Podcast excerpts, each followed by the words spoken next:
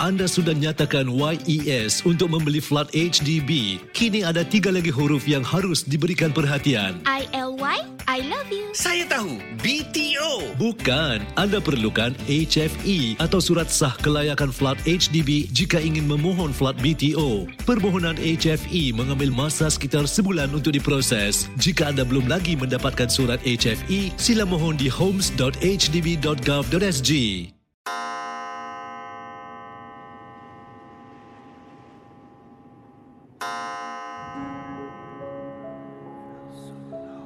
Selamat datang para pendengar misteri jam 12. Anda diundang bertemankan saya, Safwan Shah dan Adi Rahman setiap malam Isnin hingga Jumaat berdetik selepas 12 tengah malam. Kisah-kisah misteri anda akan kami kongsikan. Ingat, jangan terlalu taksub atau percaya dengan apa yang dikongsikan dalam gerun malam ini. Ia sekadar hiburan sahaja. Tiada siapa yang boleh mengesahkan kebenarannya. Jangan takut flower.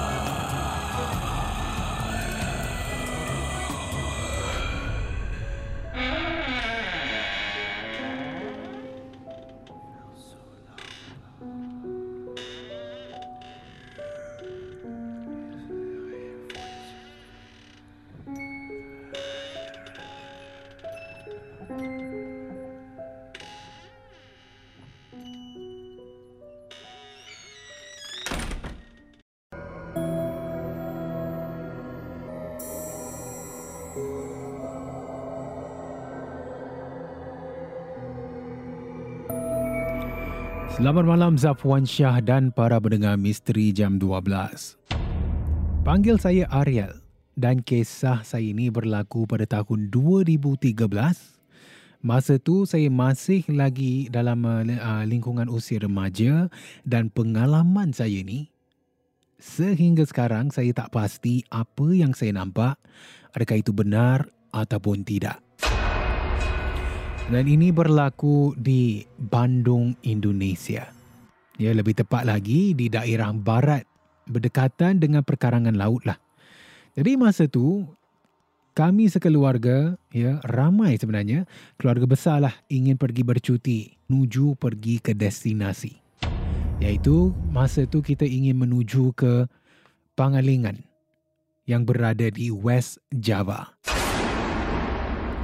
Jadi dalam perjalanan tu, kami mengikut jalan ringkas. Ha, dan jalan ringkas ni shortcut lah kan untuk sampai lebih awal.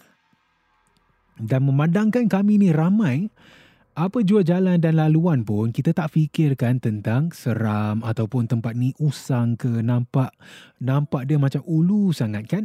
Kami pun tak fikirkan langsung. Jadi kami berempat ya dalam uh, empat kenderaan memandu memasuki hutan ni. Di dalam sana kami mengalami pengalaman yang seram. Ya, kita ni ada empat kenderaan, empat mobil. Dan kendenaknya dalam kenderaan mengatakan ada burung dalam hutan sedang mengikut mereka.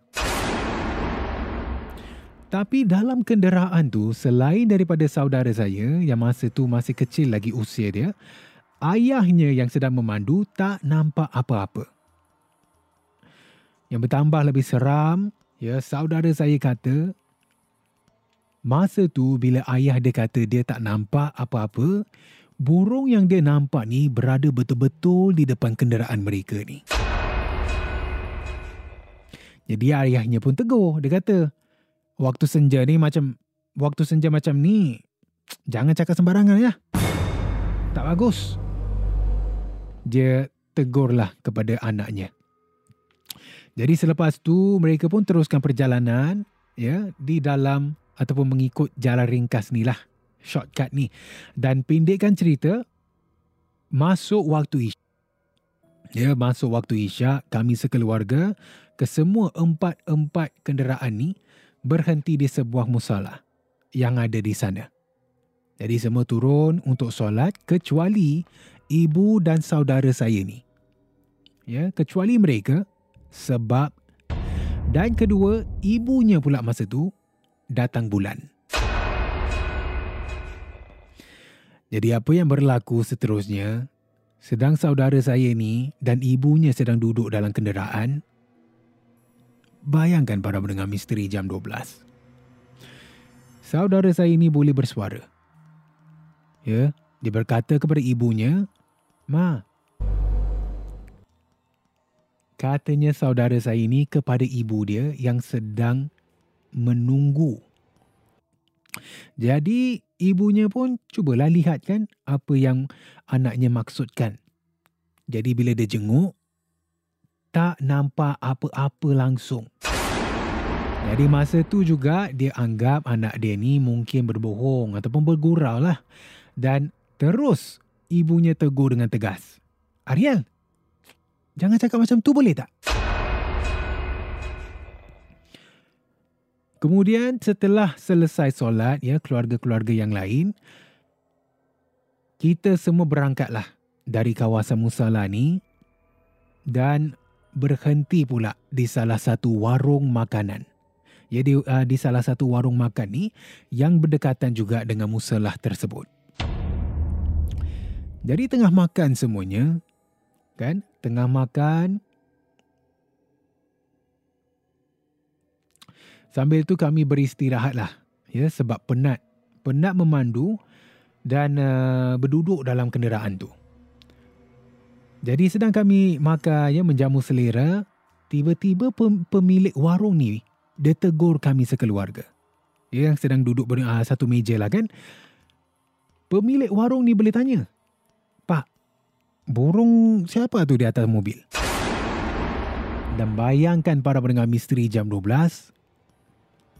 Pada masa tu, selain daripada saudara saya yang dapat lihat, pemilik warung tu pun dapat lihat benda yang sama.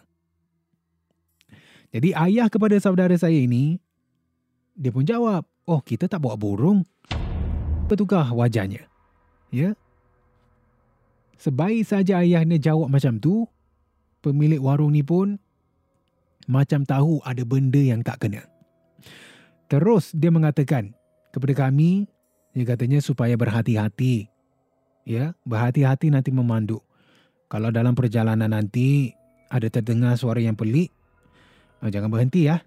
Jangan tengok. Jalan terus saja. Dia mengatakan itu kepada kami. Jadi ayah kepada saudara saya ini pun dia iakan sahaja dan terus makan malam lah. Terus menjamu selera. Jadi lah beberapa minit setelah habis makan malam, kami teruskan ya berangkat menuju ke destinasi. Dalam perjalanan tu, saudara saya ini mengatakan, ya, dia katakan lagi, eh burung tu dah terbang. Dan bila saudara saya ini tegur, dalam kenderaan mereka, hanya dalam kenderaan mereka ni terdengar dengan jelas. Ibu, ayah dan saudara saya yang berada di dalam kenderaan, katanya bunyi seperti ada orang ketawa. Bunyi ketawa tu macam bunyi ketawa kuntilanak. Bayangkan para pendengar misteri jam 12. Ini berlaku sebaik sahaja saudara saya ini tegur, eh burung tu dah terbang. Untuk pengetahuan semua, kenderaan saudara saya ini mereka berada di hadapan, ya, kenderaan yang pertama.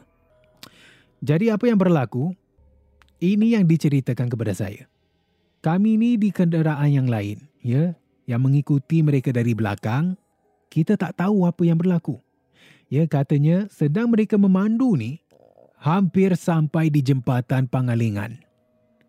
Dengan jelas katanya masih kedengaran bunyi suara orang ketawa Safwan. Katanya saudara saya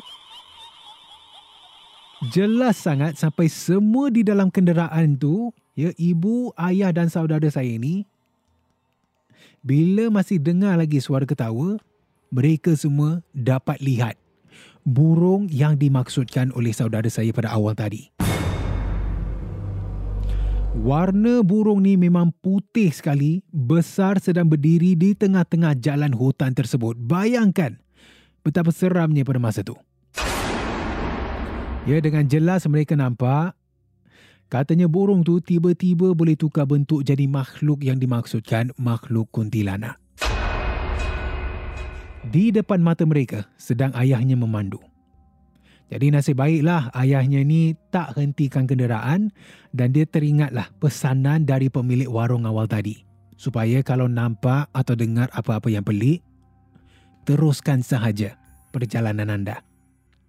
Jadi apa yang ayah kepada saudara saya ini lakukan, dia teruskan ya dia pandu mobilnya dan alhamdulillah tak kena apa-apa. Tapi katanya bila mereka jalan terus tu rasa macam ada langgar bendul yang tinggi. Dan dapat tahulah daripada saudara saya kan, masa tu sedang kami ni nak bercuti nak jalan ke Pangalengan, dalam kenderaan tu ibu kepada ibu kepada saudara saya ini dalam keadaan jahit. Ya, dalam keadaan kotor lah. Jadi pesanan saya kepada para pendengar misteri jam 12, jangan sesekali pergi lalu di kawasan sebegini sebab kemungkinan boleh diikuti dengan makhluk-makhluk ini. Terima kasih kerana mendengar Misteri Jam 12. Terima kasih kerana rancangan satu jam ini jam 12. seperti mana yang selalu diingatkan. Jangan mudah percaya, jangan terikut-ikut dengan kisah yang diketengahkan dalam rancangan satu jam. Misteri Jam 12 Gerun Malam. Sehingga kita jumpa lagi di dalam satu lagi malam. Misteri jam lagi 12. satu lagi malam. Gerun. Misteri jam 12 malam. Malam.